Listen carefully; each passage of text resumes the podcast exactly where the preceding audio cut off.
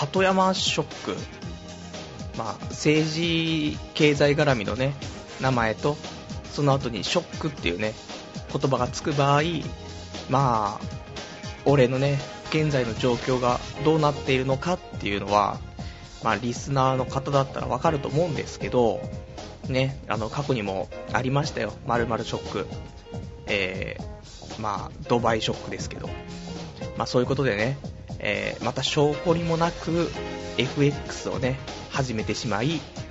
鳩山ショックのね直撃を食らってしまったというね、そんな今週ですということで、今日もねやっていきたいと思います。童貞ネットアットネットラジ、パーソナリティパルです。こんばんは。まあそういうことですよ。お金もないしね、でもなんかねしないといけないと、そういう使命感に駆られ FX をね、まあ、前回は、ドバイショックで17万円ですかね負けてしまいましたけど、今回はねそういう無駄なね感じにはなんないようにちゃんとやっていこうと。で、ね、リスクはそんなに負えないから、俺もね仕事してないから、だからちょっとね3万円だけ、FX にね回して、でやったんです。したらで初めのね2日間ぐらいは調子よくて、2日で3200円ぐらいプラスだったのだからね、3万円ぐらいから始めたから2日でだいたい 10% ぐらいね、稼げて、このままいったらやばいぞとね、ドバイショックどころじゃないぞと、逆ドバイショック来るぞと、ドバイ買い占めるぐらいの財力かなと思ったんですけど、いやなかなかうまくいかないということでね、3日目には鳩山内閣がね、終わってしまうということでね、その瞬間に、急に円の価値が下がるっていうね爆裂で、それ全部直撃食らって、一時 38,860 円までいったんですけどね、そんだけお金を持ってたんですけど、一瞬にして、22,161 円になったっていうね、まあ本当はねこれではマイナス 16,700 円ぐらいなんだけど、まあ、ピーク時はね 25,000 円ぐらいマイナスになってて、これもう首吊るしかないやってなったんだけど、まあなんだかんだでね、少しは持ち直して、で 22,161 円になり、でそっからじゃんまた頑張ろうこっからとね、ここがスタートラインだと。したら頑張って今度そのカンさんだよね、うん、今度カンショックが起きてね、でその時はうまくやってたんだけど、カンショックで1回、22,161 円が 29,858 円だった。来たぞと、やっぱり時代が来たと思ったんだけどね、やっぱりただここで勝たせてくれないっていうのがね、厳しい民主党というか、カンショック、ここからまた 5,000 円以上下がって現在 24,000 円ですというね。だからまあ始めた時より、まあ、1万円ぐらい下がってる感じかな。まあいいでしょう、そのぐらいだったらって、まだまだ全然再建できるね感じかなっていう、そんな今週ですね。まあちょこちょこやっていこうと思って FXね、だって働いてないと収入がないから、少しでもね1日1000円でも2000円でも収入を得れば少し心がね安定するじゃない。いいんだよ、3万円持ってって毎日500円稼げば毎日お昼代にはなるわけだから、したらね少しでも生活費切り詰められるわけですから、まあ、1日 1% ね、なので3万円だったら300円、これをね毎日 1% ずつ増やしていくことによって、いやもう長者番付ね、まあ3年後ぐらいに、そんなすぐって言いませんよ、1年とか3年ぐらいで長者番付孫さんか俺かぐらいのところには来るとね踏んでるんですけどもね、多分そのまま無職ですけど、そんな感じでね、今日も23時からね1時間、24時までやっていきたいと思いますので、よろしくお願いいたします。ちょっとね今日ね喉がねガラガラぽい気がするんですけど、これもあるんですよ。昨日ね、ちょっと久しぶりに飲みに行ってしたらね、ちょっとねいろいろあって、で今ちょっとガラガラなんですけど、声も前に話したと思うんですけど、俺がちょっと居酒屋でね、ちょっと飲みすぎちゃったせいで、そこのお店の店主にすげえピンポイントで怒られるっていうね、そういうことがあってからね、ちょっとあんまりね居酒屋行ってね楽しめなくなっちゃっててね。そうなんです。もう居酒屋 PTSD と言ってもいいぐらいの、本当に昔はお酒飲んだら、ね、いつもそういう人見知りだったりとか、ね、はしゃげなかったりするけど、お酒飲んだら、ね、ちょっとはっちゃけて、それで少し賑やかにできて、ね、楽しいやつになれると、そういう風にちょっとお酒は好きだったんだけど、その怒られてからもう本当にお酒があんまりね好きじゃなくなっちゃって、飲んで楽しくなくなっちゃってね。だからちょっと今回飲みに行くことになったから、これちょっと打開しないといけないということでね、もういいやと、怒られてもいいやと、怒られるまで逆に飲もうかと、ね、自分が楽しくなくちゃさ意味ないじゃんっていうことでね、だって自分が楽しいってことは周りをある程度楽しませてるっていう、そういうのもあって楽しいわけだから、その中でやっぱしね、そりゃ10人いたらね1人ぐらいは気に入らないって言ってくる人もいるでしょうから、その時はしょうがないから出入り禁止になればいいだけの話だからさっていうことで、今回はじゃあもう吐くまで飲もうと思って、で最初焼き鳥屋さん行ってね、美味しい焼き鳥屋さんでがっつり飲んで、でその後カラオケ行って、そしたらあんまこの辺からあんまり記憶も定かではないんだけど、どっから俺入ってたんだろうな、やっぱり29歳になって吐くんだよね、意外に。で多分カラオケ行って吐き始めたのかな。でその後カラオケ2時間ぐらい行って、ちょっとラーメン屋行ったらしいんだけど、ラーメン屋入って速攻ラーメン屋のトイレでまた入ってたから、もうねその日だけで4回5回入っててね、で終電も逃しちゃって、で巣鴨も、これ関東近辺の人じゃないと分かんないかもしれないですけど、おばあちゃんの町的なね、骨トゲ抜き地蔵のあるね、巣鴨で飲んでたんですけど、ここから、ね、終電なくなっちゃったから、じゃあ俺埼玉まで歩いて帰るわっつって、ね、吐きまくった後でね、で、巣鴨から王子もわかるのかな、ググってくれよ。で巣鴨から王子経由でその赤羽の方行ってね、もう2時間ぐらいかかってようやく赤羽着いて、いや夜中の2時ぐらいから4時ぐらいまでだよね。でもちょっとね2時間歩くとねもう疲れちゃってね、で、赤羽のカラオケボックスに一人で行ってね、1時間半ぐらい熱唱して、でもうちょっと喉がガラガラで、始発で普通に電車で埼玉のね方まで帰ってくるっていうのが昨日ありましたから、ちょっと喉がガラガラってこと。でも一応居酒屋 PTSD に関しては、克服できたかなと、ね、楽しく飲めたからもういいかなと思って、もうこれはもう一生ネタにしていけばね、はしゃぐと俺ね店主に怒られちゃうからっていうね持ちネタってことで、多分一生背負っていかないといけないんだなと思ってね、やっていきたいと思うんですよ。そんな感じですよ今週ね。今日ねいろいろあるんですよね、コーナーとかねやれるかわからないぐらい話したいことが多いね、そんなもんだっていうことなんですけど、でね、じゃあちょっとせっかくだからお便りちょっと募集もしたいかなって思って、今日ねこれからエヴァンゲリオンのね、毎週のようにエヴァンゲリオンの話してるけど、ね、DVD が発売されたからね、エヴァンゲリオンのちょっと話をねちょっとだけしたいと思ってるんだけど、で初回生産分にDVD、ブルーレイ両方なんですけど、どちらかにも劇場版の、ね使われたフィルムがね、生フィルムが入っていると、初回生産分にはでもし買った人いたら、多分でも結構買ってる人いると思うんですよ。買ってる人いたらどんなフィルムが入っていたかね、ちょっとこれを教えてもらえると嬉しいなと思って、この後ちゃんと話すからね、なんでそんな話をしているのかっていうね、まあそんな感じでね、ちょっとお便りの方ね、メールもしくは掲示板の方でお待ちしてます。メールに関しては、こちらがメールアドレス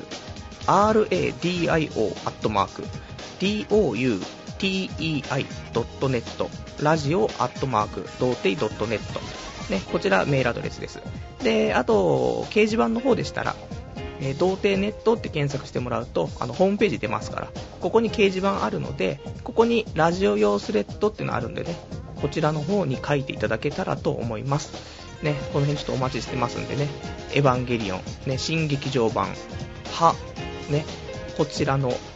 初回生産分に入っている、ね、上映生フィルム何が入ってたよっていうのね、書いてもらえると嬉しいかなと思います。まあエヴァンゲリオンの話なんですよ。結局今週で終わり、ね、結構長い間エヴァンゲリオンね引っ張ってきましたけど、今週で多分もうエヴァンゲリオンの話するのはね、当分ないかなとは思うんですけど、その5月のね26日に DVD 発売されて、先週ちょっと言いましたけど、楽天ブックスでね、注文して、で先週の放送の時には、まだ届いてなくてね、でさあどうなるって話だったんだけど、で5月の30日になんか向こうから発送したらしくて、受け取ったのがね5月の2日に、これがね受け取ったんですよ。そうしたらもちろんね、買った時はね初回生産分だと思って買ってるんですけど、届いたものを開けたら通常版って初回生産分じゃないものが入ってたのね。まあフィルムが入ってないんですよ。で、ね、だってフィルムは高いやつだと1枚ね10万円とかヤフオクで値段ついているような状態でしたから、かなり期待してたの。でも、もしかしたら俺のね DVD にもこのねレアなシーンが入っていて、この財政難から救ってくれるんじゃないかと、そういう風にちょっと考えて期待してたのに入ってねえと、初回生産分じゃねえということで、まあね、予約っていうね、発売日前に予約してたわけじゃなくて発売後に購入したから、ちょっともしかしたらこういう風なことになるかなと思ってたんだけど、でもねちゃんと買った時にはページに通常版っていう記載もなかったしね、あとページ内には、初回生産特典フィルム付きって書いてあったし、まあねえ、じゃあちょっと俺もごねるしかないよねと思って、まあごねるの好きじゃないんであれですけど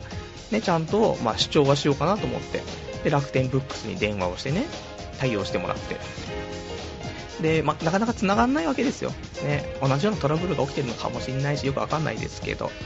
で、まあ、30分くらいかけて、ね、繋がって、で今回、まあ、届いた商品のね、まあ、バージョンが違うじゃないかとふうに言って、まあ、初回生産分の方に交換してもらうか、ね、もしくは返金してくれないかつってね話をしたんですけども、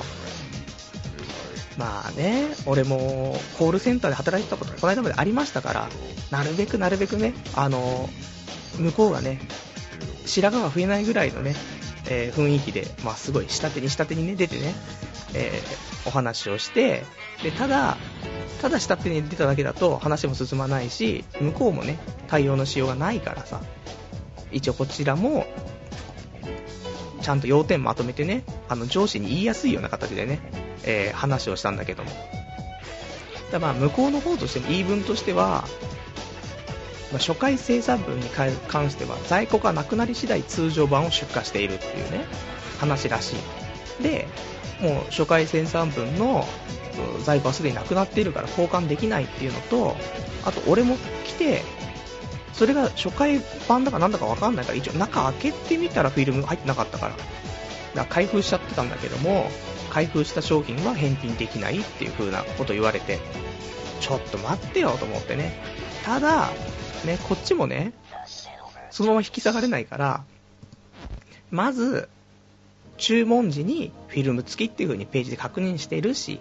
あともうてっきり初回生産分だと思ってたから、まあそれを開けてしまうよねって。で開けたら結果的にフィルムが入ってなかっただけだし、あとはね、注文した際のその確認メールとかも来てるんだけど、そこに通常版っていう文字は入ってないとね。今は入ってるっぽいんだけど、だからもうその辺3つねしっかり説明して、さあ少し待ってたらちゃんと確認してもらえて、じゃあ今回は特別に返金しますよってことになって、で返金してもらったんだけど、問題はここからなんですよ。結局返金してもらったらね、このまあ DVD 返さなくちゃいけないと。そしたらまた俺の手元に DVD が残らないじゃないかとね。俺の初回生産分どうしてくれるんだと。だってもうね 5月26日発売で、すでにこの日6月2日なんだよね。もう発売してから1週間ぐらい経ってるこの時点で、どうやって初回生産分をゲットすればいいのかと。もうしょうがないから、まあ、ネット徘徊して売ってないかなって見たんだけど、全部通常版に切り替わっちゃってるから、まあね、じゃあちょっとリアルな店舗を探してね行くしかないかなと思って、もこの時もうすでに夜の8時ね過ぎてたから、だいたい9時でねお店閉まっちゃうから、それまでにちょっとさ行かないとやばいけど、ちょっと頑張ろうかなと思って。でいくつかねお店あるから、まあ頑張れば間に合うかなと思ってね、自転車またがってさガンガン飛ばして行ったんだけど、でルート的には家の近くにねドンキホーテがあって、ドンキホーテに売ってるかなと思ってねドンキホーテ行ったんだけども、通常版のみで、隣のね、方の大きい駅があって、その駅前にソフマップがあるんですけど、でソフマップ行ったらこの通常版のみしか売ってない。でその近くにまたアニメイトがある。アニメイト行ったらすでに閉店してた。まああそこ早いんだよね終わるのね。7時8時で終わっちゃうでしょいつも。だからねもう8時半とか過ぎてたから、もうすでに閉まってて、4軒目が、そこの近くにさらにビッグカメラがあって、ビッグカメラ行ったらまたここも通常版のみしか売ってなくてね、いや4軒回ってなくて、これはダメかなと思って諦めかけたんだけども、まだまだ回れるところあるじゃないかっていうことで、またそこから離れたところに、イオンがあって、あとまたその近くにドンキホーテも、他のドンキホーテあるから、ちょっとそのルートで行こうかなと思って。でイオン入ったら、そういやその前に、そうイオンの前にまた近くに DVD とかも売ってる本屋さんがあった。そこも寄ったんだけど、そしたら DVD は通常版のみで、ブルーレイのみ初回限定版だったんだよね。でも俺 ブルーレイ見れないから、 PS3 持ってないしね。だからこれも諦めて、で次さっきのイオンだよね。イオン行って、でイオンの中にHMV が入ってて、だから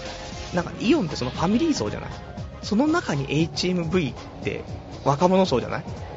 なんかさ、ここのところで HMV にはなんか残ってそうな感じがするじゃない。ということでね、ちょっと期待して入っていったらあってね、 DVD 初回生産分在庫ありということでね、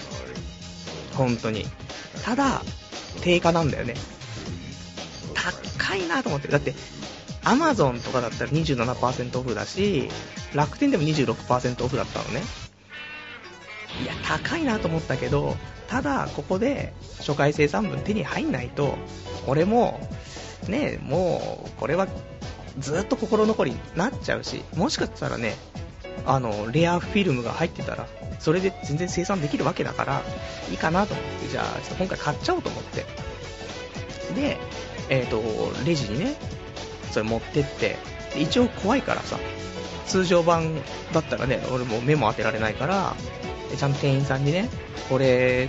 初回1300分で間違いないですかねって聞いたら、間違いなく初回1300分っていう風にちゃんと確認してくれて、じゃあこれくださいねって言ったら、分かりましたって。で店員さん他のスタッフに向かって、エヴァンゲリオンの DVD 初回版ラスト1本出ましたっつって、ラストかっつって、危ねえと思って、ちょっとでもね、なんか高いから他の店ね行ったら少し安いのがあるかもしれないとか思ってくるくる回ってたらね、このラスト終わってたかもしれないなと思ってね、ちょっと震えるこのタイミングだったんだけど、でまあ神様はねこういうので見捨ててないから、ラスト1本ってこういう残り物には福があるパターンだからね、これはレアフィルムが入ってるよ、そういうフラグね来たなと思って、だからね、いやもうこれもちょっとウキウキだったんですけど、で、まあ、HMV 自体でね買い物もしたこともないし、なんかおしゃれじゃない HMV だからね。ただ初めての HMV で買ったね商品っていうのがアニメの DVD っていうことでね、そこはちょっとね辛いところですよね。まあそんなんでさ買って、でまた家ウキウキしながら帰ってね、結構飛ばして、ウキウキしすぎて飛ばしてたんだけど、途中でね車ひかれちゃったらさ、もうなんかね目も当てられないすぎるけど、まあ、一応ね無事家戻って DVD 開けて、したらやっぱフィルム入っててね、あーよかったよかったっつってね。でフィルムのね中身なんだけど、まあ、完全に流れ的にはねレアフィルム10万円オーバーだと思ってるんですけど、まあ開けるとね、なんか黒いフィルムでね、でちょっと透かすとマッチ棒みたいなの2本ぐらいあるぐらいのフィルムだったんですけど、よーく見てみると、小さい人影が2つね映ってて、シンジ君とカジさんがねなんか青空バックに2人ちょんちょんっているようなね、そういうフィルムだったんだよね。まあ、こんなもんだよね。こういう流れになっちゃう結局俺だからね、前回よりはいいキャラクターだから、ちっちゃくてもね、そうなんだよ。まあ、だからね、全然レアフィルムでもなかったけど、初回生産分は手に入れてね、まあ、満足はしたから、まあ、次回ね、エヴァンゲリオン新劇場版9ね、これが発売される際には、まあ、ちゃんと Amazon でね事前に予約しておこうかなっていう風に思いましたとさっていう、そういう話なんだけどさ。まあそんなんでね、いや結構頑張ったなと思って、奮闘したよと思って。昔エネマグラね買って、で他のさ配送会社のねなんだよところまで夜中に取りに行くとかさ、そんなこともありましたけど、そのぐらい頑張ってね、本当にね必死だったんだけどなーつって。あんまりね、もう少しカオルくんとかねキャラクターのアップだったら嬉しかったんだけど、まあそういう風にはならないよねっていうね、うん、残念っていうところですね。はい、じゃあまあエヴァンゲリオンの話はねそんぐらいでいいかなね。まあよかったら皆さんのね当たったフィルム教えてくれると嬉しいかなと思いますよ。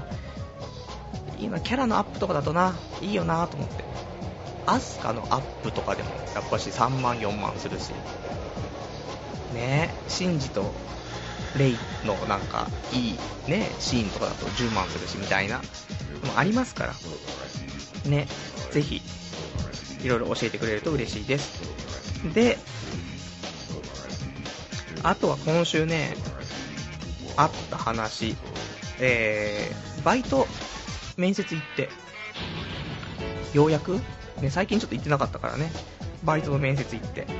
でその家の近くにねそのドンキホーテがあるって、さっきそのエヴァ巡りするときにね言いましたけど、その近くのドンキホーテでバイト募集してたのなんかそのドンキの、ゲームコーナー、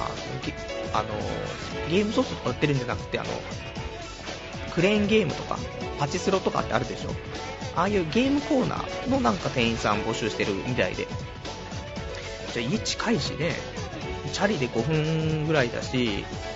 で俺昔ドンキホーテでバイトしてたこともあるからいいかなと思ってね電話したんだけど、そしたらなんか昼間、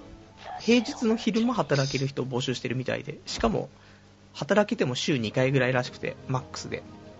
じゃあダメだなーつってね、すいませんつって断って、で、まあ、それしょうがないつってね、あともう一個某マッサージ店のチラシ配りのバイトっていうのがあって、でこれ都内なんだけど、時給が1400円っていうね、チラシ配りでなかなかないよなと思って、で、あ、それ先週言いましたね。で、面接が、まあそれがあったんですよ。で、まあ、チラシ配りのバイトの面接、まあ都内某所、まあ、結構都心部ですけども、で、面接行ったら、まあまずはじゃあテストをすると、チラシ配りのテストするから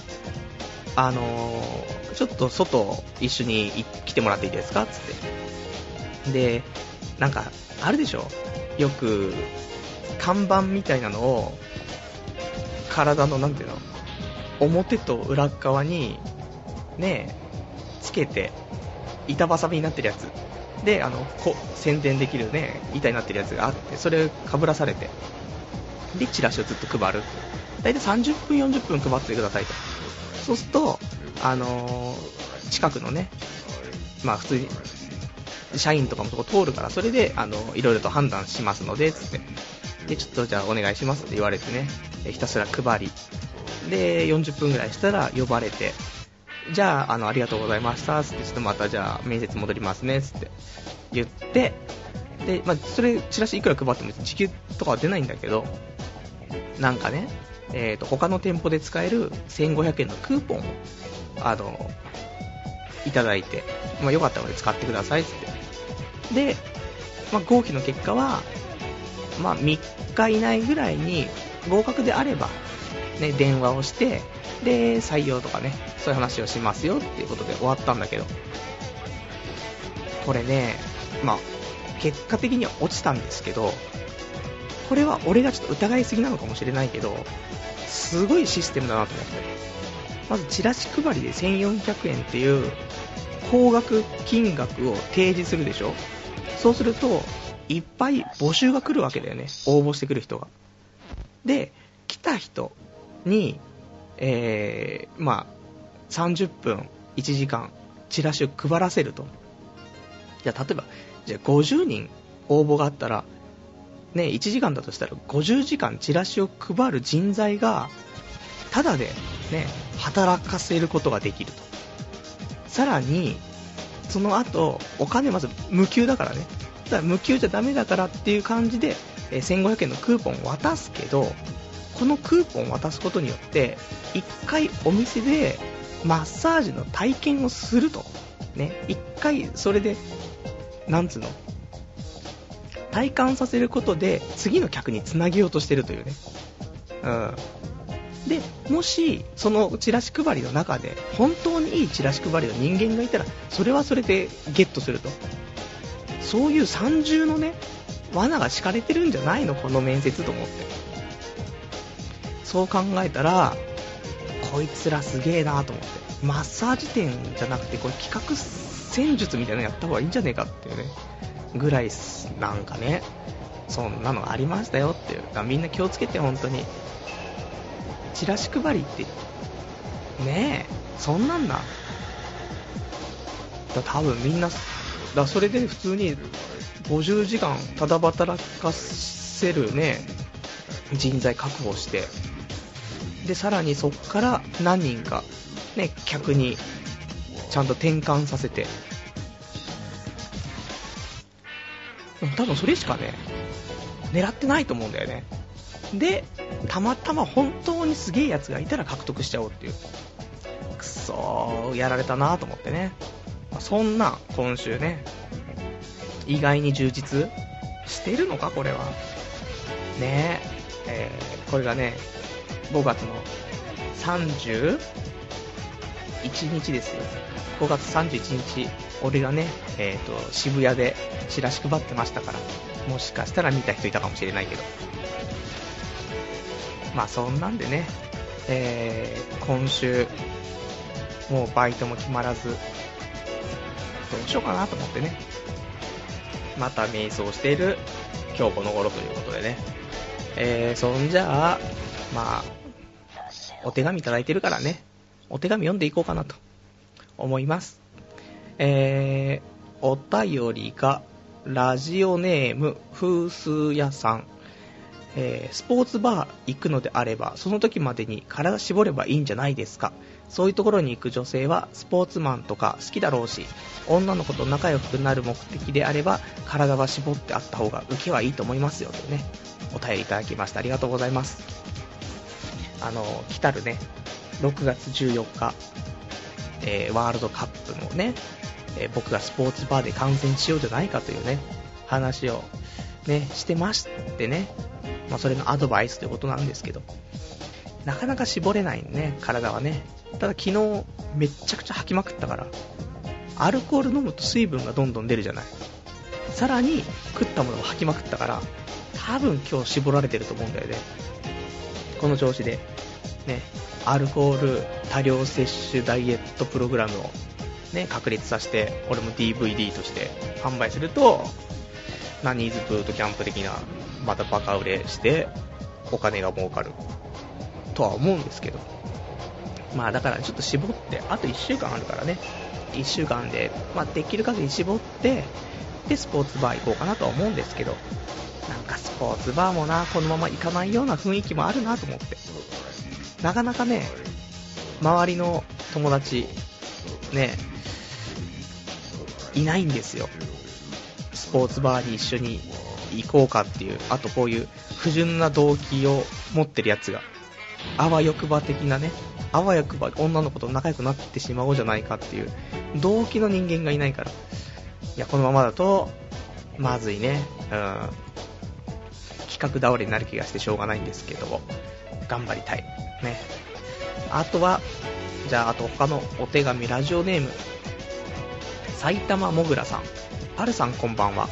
先月転職せざるを得ない状況になり、新しい職場で30歳を迎え、葛城美里さんより年上になった埼玉もぐらです。4月のパルさんがコールセンターを辞める話を聞いて、次を決めずに辞めるなんて俺には無理だと思っていた矢先、会社の早期退職者にリストアップされてしまいました。人間想定していないことが起きると脳みそが止まりますね。独身で再就職可能な年齢の社員を選んだそうです。いきなり来年からフリーターとネガティブスイッチが入る前に、別、職種でもいいなら系列会社へ中途入社することが可能ということで、そのまま2つ返事。入社時期が中途半端だったので新卒の先輩社員と一緒に研修中です。パルさん、ギャンブルへの投資金はどこから来てるんですか？フリーダムライフを送れているのが羨ましいですよ。ではまたというね、お便りいただきました。ありがとうございますね。不景気だねっていうことで、まあね、早期退職者もそういう人選なんですね。その再就職ができる人、独身かつね若い人っていうことを選んでっていうことでね。でもまあね、他の系列会社にね行ってで、まあ、新卒という名のねもう先輩ですよ。もう6月ですからね、4、5と先輩新卒社員とね一緒に研修ということでいろいろ大変だと思うんですけどね、言ってもね30歳ですから、そこで学生上がりのお前たちとは違うんだよと、その辺を見せつけてやってくれとねいうちょっと同年代のね、気持ちがあるんですけど、そろそろね30歳だもんね、大変だなと思って、いろいろね、考えるところはあるなと思うんですけど、ちょっと頑張ってね、30歳の星、アラサーの星になってもらえると嬉しいかなと思います。で、ギャンブルへの、ね、投資金はどこから来てるんですかっていうね話ですけど、いやどこからも来てないですって、りそな銀行からの借り入れですって。本当に結局もう本当に、現金というかね、借りて持ってる現金自体がもうちょっとなくなっちゃうから、今マイナス25万円なんですけど、またそろそろね、10万20万とプラスして借りていくんじゃないかなというね雰囲気が出てますね。で今週はスロットね、プラス3000円だったんで、先週がねプラス6500円で今週3000円だから、2週間で1万円プラスですからね。こういうねコツコツ買っていこう。だからスロットでちゃんとまあね、月間2万円ぐらいプラスにして、で FX で月間3万円ぐらいプラスにして、さあ5万円プラスだから、こういう風にやっていけば年間60万プラスでしょ。そういうね、風にしてお金をねちょっと稼いでいかないといかん思ってるんですけどね、甘いですね。まただってこの先月スロットで10万負けてますからね。そんなが取り戻した1万っていくらだよって話だから、まあ何とでもね、まあ、すぐ消えてしまうようなお金ですけど、まあ、頑張ってね、成功したい、そんな気持ちで生きてますね。じゃあちょっとねコーナーもね今日もやっていこうかなと、ね、この脈絡のないね感じで全然進んでいきますよ今日のラジオもね。だやっぱしちょっとね酒が少し残っている感じがあるね。よくないねやっぱり、飲みすぎるとね、その次の日にいつも基本的にね土曜日飲んじゃうと日曜日ラジオだからね引きずるんだよねと。今日は本当にだってエヴァの話とねバイトの話と FX の話と、こんな面白話がいっぱい転がってるのに、今俺面白いのかどうかもわからないような判断能力ですからね、なんかもったいないなとは思うんですけど。じゃあそんなんでね、そんなラジオの、評価をしてもらうというね、そんなちょっとコーナーがあるからねやっていきたいと思うんですけど、ではコーナー、ポッドキャスト新着レビューのコーナーです。ね、こちら iTunes ストアの方にねポッドキャスト登録してまして、でここにレビューがね書けるようになってるんですね。でこのレビューがついたらね新しいの、ね、読んでいこうじゃないかというコーナーなんですけど、で結構前にねいただいてたんですけど、もう少しレビューたまったらね読もうかなと思ったんですけど、まあ、たまらないのでちょっとそろそろ読もうかなということでね。でレビューの方に関してはレビューとあとは星1から5までね評価つけられるっていうものになってるんでね紹介していきたいと思うんですけど、レビューいただいたのがね、5月の10日かな、お名前があまよさんでね、タイトルささやかな生きがい、ごめんなさい、ささやかな生きがい、第1回から聞いてましたが話のキレがとても良くなっているように感じます。下ネタ好きな自分はツボにはまりました。これからも楽しみにしていますっていうレビューです。で、星は5つというね、ありがとうございますね。本当に最近ね星5つつけてくれる方多くて嬉しいんですけど、で話のキレはね今日はよくはちょっと酒が抜けてないからよくわかんないですけど、1回目よりはいいんじゃないかなと正直思っている部分はあるかなと思うんですけどね。で、まあ、下ネタで好きっていうことでね支持をしてくれるっていうことなんですけど、やばいし今日全然下ネタがないっていうね、そう下ネタというかダメ人間というかこの辺のねダメ人間アピールがちょっと多すぎるからね、下ネタの話もなもう少ししたいなと思うんですけど、特にないんだよね下ネタ。今週どうしましょう。全然下ネタじゃないけど、ね、まあ先週 HIV 検査ね行ってこうかなっていう話したんですけど、結局行ってないっていうね、有言不実行っていうね、言うだけ言って実行しませんっていう、まあいつものパターンで終了というねことですね。うわっと痛かったすいません。うわなんかいやスルーしましょう。今なんかパソコンがね最近もうちょっと調子が悪いからね、ウイルスバスターが今ハードドライブにセキュリティ上の脅威が見つかりましたってね、ボックスがピロンって出ましたからね、ちょっとビビってしまいましたけど大丈夫かなこれね、まあ、そんなんでね、まあコーナーね今コーナー中ですけど、ポッドキャスト新着レビューのコーナーということで、まあ、よかったら聞いてくれてる方ね、こういう風にレビュー書いていただけたらねちょっと読ませていただきたいと思いますんでね、どうぞよろしくお願いいたします。こういう風にね書いてもらえると俺のテンションも上がってさらにいいねラジオになるんじゃないかなと思ってるんですけど、そろそろねもう少しねクオリティというかなんというか上げていかないとそろそろまずいかなと思うんだけど、やっぱりねそのラジオを編集するその環境がねちょっとないからうまくね、だってもう普通にパソコン使ってるだけでハードドライブにセキュリティ上の脅威が見つかりましたっていうポロンって出るぐらいもうちょっとボロボロのパソコン使ってますから、もう少しいいねパソコン買い替えてで編集したらねちょっとクオリティが上がると、ね、話の内容があんまり面白くなかったとしてもね、これはこのラジオはしっかりねしてるから面白いんじゃないかっていう錯覚に陥りますから、この辺を狙っていきたいなとは思うんですけども、まあ、そんな感じで、ねレビューの方もお待ちしています。じゃああとお便りもね読んでいこうかなと思うんですけども、ラジオネームパルの先祖さん、退院できました。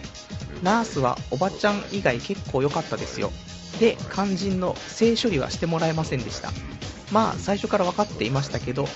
骨折して入院したんですが、手術後かなり痛むんですよ。で鎮痛剤というのがアナルに差し込むやつなんですよ。もう分かりました。そうです、ナースが自分のアナルに薬を差してくれるんですよ。最初はうっときますが慣れたら結構いい感じです。指も少し入ってきます。まあ退院できてよかったです。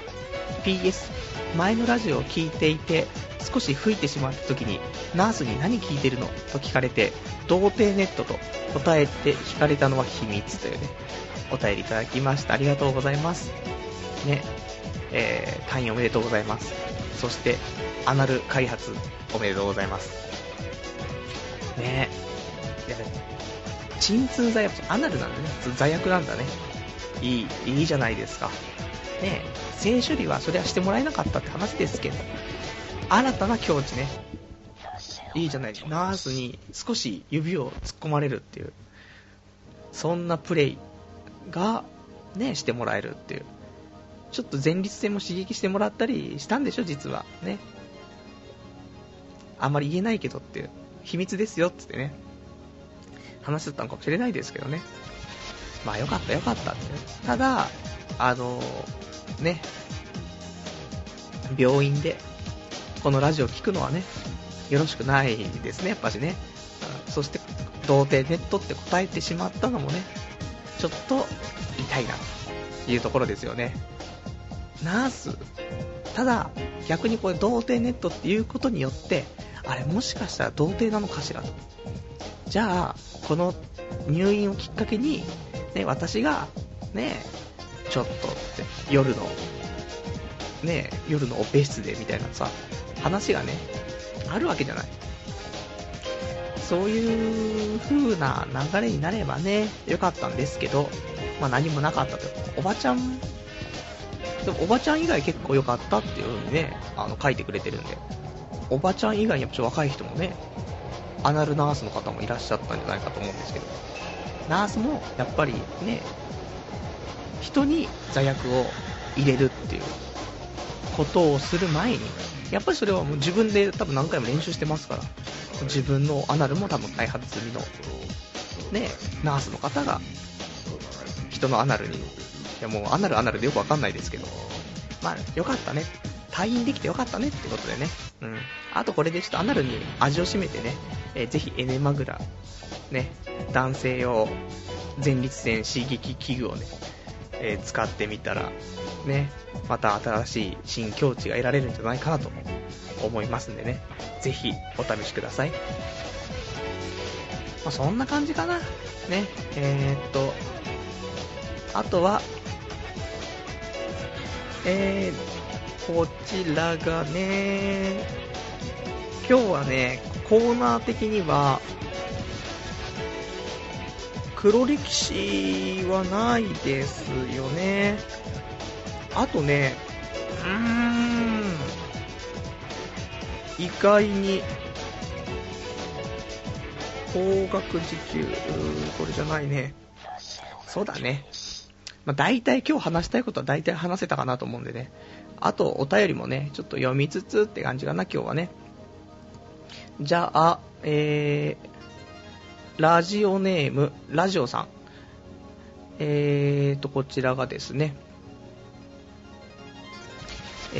大変ですよパルさん、なんと我らがユイさんがここ3日間連続でテレビに出てますよ。ちなみに俺は全部見ましたし、携帯に録画もしました。ユイさんが出演するってだけでマジでカスみたいな部活すら楽しく感じられるほどです。番組内容は某歌番組なんですが、そこで CD ランキングにエンジェルビーツでしたっけ、よくわかりませんがアニソンがランキングで、騒がれてますよ。あと、宿敵 AKB の新曲が1位でした。きっとオタクたちが1人3冊くらい買ったんだろうという勝手な予想というね、お便りいただきました。ありがとうございますね。 AKB 新曲1位ね、ポニーテールとシュシュ、これがね、オタクのね皆さん、まあ、聞いてる人もいるかなとは思うんですけど、この間なんか2ちゃんのまとめサイトみたいなところでね、AKB の新曲が1位になったっていうね話が出てましたけど、ファンのねそのオタクの方がね1人で CD700 枚ぐらい買ったってやつがいて、700枚合ってるのかな、とてつもない数字だったから間違ってる気がしてきたんだけど、140枚とかかな、いや700枚だった気がするんですけど、 CD700 枚買ったとかっていう、700枚?いや140枚とかだよな、もうその辺がもう全然定かじゃないんですけど、まあ、そのぐらい驚愕なね、枚数を買っていらっしゃって、だからね、だって初回で50万枚とか出たらしいですよ AKB ね。いやすごいなと。だから、ね、そのファンの方はねそうやってまとめて買うわけだから、今回多分 CD1 枚1000円ぐらいでしょ、これ今回500円とかにしてたら、初回出荷100万枚っていうことも考えられたんじゃないのっていうねぐらいすげえぞというファンの力を思い知ったかっていうね話だったんですけど、とか言いつつも意外と、最近の AKB の曲は好きなんだよね。人がねあんまりね覚えらんないんですけどね、あまり覚えらんないんだよね、あっちゃんしかわかんないんだよね、うん、あっちゃん以外はわかんないね、うん、しょうがない。だけど俺も今回の新曲の PV は何度も見てしまっているしね、まあ、意外にまあいいんじゃないのっていうねところですね。あとラジオネームガオガイガーさん、エンジェルビーツの面白さが分かりません。矛盾ばっかりでもうわけわかめです。結婚してやんよキリって話で泣けましたか、どうすれば入り込めるでしょうかというね、お便りいただきました。ありがとうございます。エンジェルビーツっていうねアニメがありますけど、俺も始まる前まではすごい期待してましたけど、まあ ずこーっていうね、第1話第2話でずこーってなって、でも見続けてれば面白くなってくるのかなと思って今見てる感じですけどね。なんとも言えずどうしたら入り込めるでしょうかっていうね話なんですけど、頑張ってみようぜっていうね。最後の最後ね、多分13話ぐらいで終わるでしょう。そしたら12話ぐらいから多分神展開が待ってるから、それまで我慢した人間に対するご褒美だからね、いいんじゃないかしらね。頑張ってエンジェルビーツ、ね、CD も売れてるし、さっきね、音楽番組のねランキングの方でもエンジェルビーツがちょっとなんていうのランキング入っててね騒がれてたって話ですから、応援をしてさ行こうじゃないかとね。しょうがないよ、面白くないはあるからね、我慢しましょうっていう結論ですね。あと、ラジオネームカオスさん、こんばんはパルさん、 PC を買い替えて、ウキウキしているカオスです。なんか最近アニソンが勢力を上げてきていると思うのは俺だけだろうか。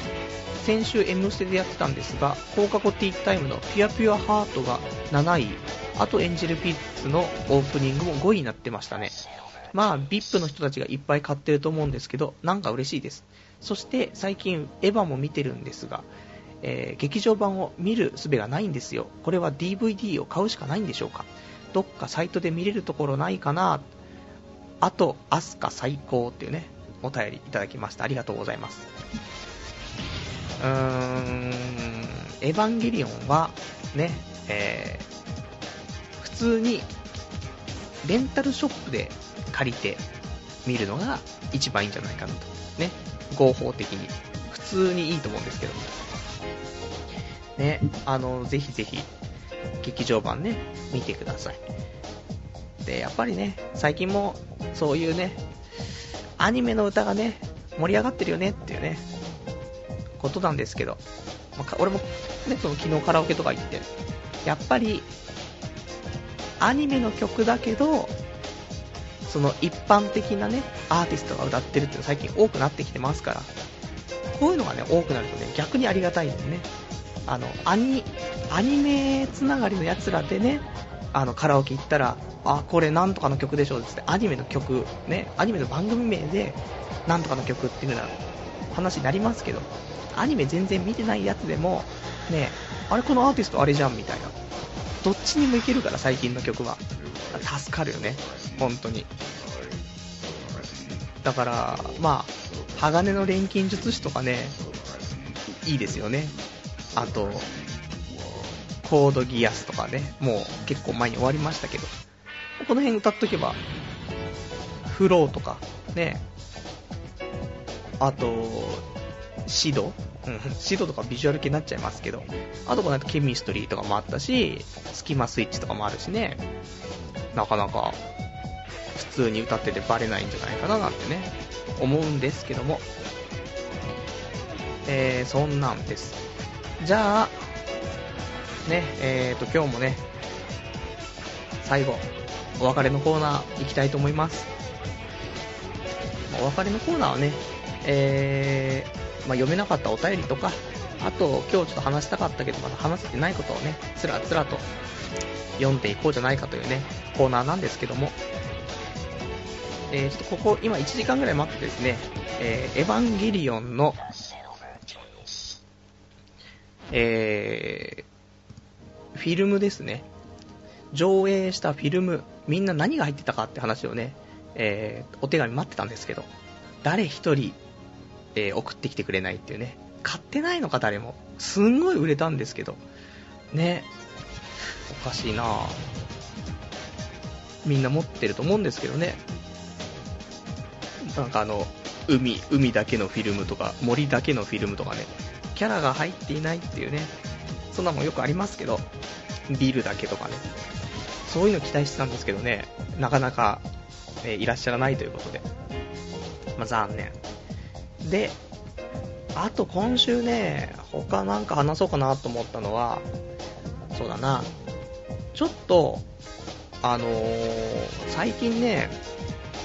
雑学っていうか、ちょっと雑学に疎いっていう表現もあれなんだけど、ちょっとね、昔はね、まあ、それこそ、まあ、実家にいた頃とか、中学校高校生の頃とか、広辞苑ってあるでしょ、でっかい分厚い辞典みたいなの、広辞苑、ああいうの結構ね好きで見てたりとか、あと普通に雑学がまとまったなんていうの本とかね、そういうのを結構好んで読んでたんだけど、最近全くそういうのをね取り入れてないから、なんかそのボキャブラリー的なねところがねちょっと貧相になってるかなと思って、だたまにはね、雑学の本でもね買ってなんかねと思っている今日この頃。あと何かあるかな今週。あ、今週は銀歯入れました、ね、ようやく銀歯にちゃんと変わって、でやっぱしいいね、歯がちゃんと治るといろいろとね、なんだろう、ご飯が美味しいというよりも、なんていうんだろうね、今までちゃんとすりつぶせてないものがすりつぶせるっていう喜びがあるから、ちょっと消化が良くなったんじゃないかなと思って。でまた来週ぐらいかな、もう1個だけ虫歯があったってことで、それを、まあ、直しに行って、あと2回ぐらい行ったらね、歯は全部きれいになるんかなとは思うんですけど、まあそんな感じかな。あとはもう特に今週はないですね。で来週はねもうなんもないですね。バイトを決めたいんですけど本当は、ただ、今自分のやっているね仕事、会社ね、名ばかり代表取締役の例のやつなんですけど、あれがねちょっとあれの絡みでちょっとバイトはしない感じでもうちょっと頑張ろうかなみたいなね流れになりつつ、ただそれだと本当にちょっとお金がもう本当にまずいことになっちゃうから、深夜10時とか11時から朝までっていうのを週2回ぐらいやろうかなっていうね、そういう風にシフトチェンジ。逆に朝までだったらバイトいっぱいあるからね、それこそずっと前行った古本屋さんとか、じゃあ古本屋さんじゃない漫画喫茶とかねいいかなと思うんですけど、やっぱり深夜とか吐くよねみんなね、痛烈にそう思うよね。昨日入ってた人間としては深夜のそういう店は絶対吐くから、それの処理掃除があるからね、そこだけちょっと嫌なんですけど、意外と吐いてるとなんだろう、たまにさ夜中のそのカラオケとかでトイレ行くと吐いたまんまで流してないやつとかあるでしょ。でもねあれはしょうがないってね昨日思って、酔っ払ってるから吐いたことすら忘れてるみたいなねところがあるんですよね。だから吐きまくった後にそのまま出ていこうとしたんで、手洗って うがいして、でちょっと便器見ると、あやべえ吐いたまんま流してねえっつってで流すみたいなね、そういうのありますからね。まあ学生さんね聞いてる人いるとは思うんですけど、大人になるとこういうことが多いよって。ただやっぱね29、30になっても、まあ、吐くんだよ全然っていうね。そうで吐くまで飲むっていう日も必要っていうふうにはね思うからね、ぜひ。ただ急性アルコール中毒とかはちょっと気をつけて、そういうところまでいかないようにして、まあ吐くっていうね、もう吐きマスターですから。指突っ込んでね、アナルじゃないですよ、アナルに指突っ込んじゃなくて口にね指突っ込んで、舌ベロを押したりとかね、喉チンコを触れたりとかねすることによってスムーズに吐くことができるっていうね、そういう技もね、10年かけて得得しましたから、まあ、この辺はねみんな20歳になったらそういうのを経験したらいいんじゃないかなと、ね、大人の階段登るぞっていうことですよ、ね。まあそんなんかな。じゃあね、今日こんな感じですけど、意外とね、俺意外と話すことが多かったからむしろ時間が足りないかなと思いつつ、ぴったしね、1時間ぐらいで今日も終わるんじゃないかなというところでね、1時間ご視聴いただきましてありがとうございましたね。なんかね、こんな話題について聞きたいよとか、あとまあエロい話ね、まだ見ぬエロい話とかね、彼女について、セックスについてね、その辺も、まあ、分かる範囲でねお話ししますから、なんかそういうのがあったらねお便りいただけたらなと思います。これも全部掲示板の方とかね、メールの方いただければと思うんでね、こちらお待ちしてます。じゃあ次回がですね、6月13日の、23時から1時間ね、やっていきたいと思いますんでね。で、この13日の翌日が14日ということでね、ワールドカップありますから、まあ、その前までになんとか体重落とし、腹筋を割り、ね、背筋、ね、もう全部ですけどね、まあ、ガッチガチにしてね、でチンコもガッチガチにして応援しに行くと、そのまま、ね、テンションのいい、ノリのいい女の子と最後セックスっていう、そういう夢見てね、代表だ、日本代表勝たないとみんなテンション上がんないから、そういう意味では俺も必死に応援すると、ね、感じですけども。じゃあそんなんかな、今日もよくわからないね放送になってしまいましたけど、じゃあね、1時間ご視聴いただきましてありがとうございました。でまたね、来週お会いいたしましょう。ではさようなら。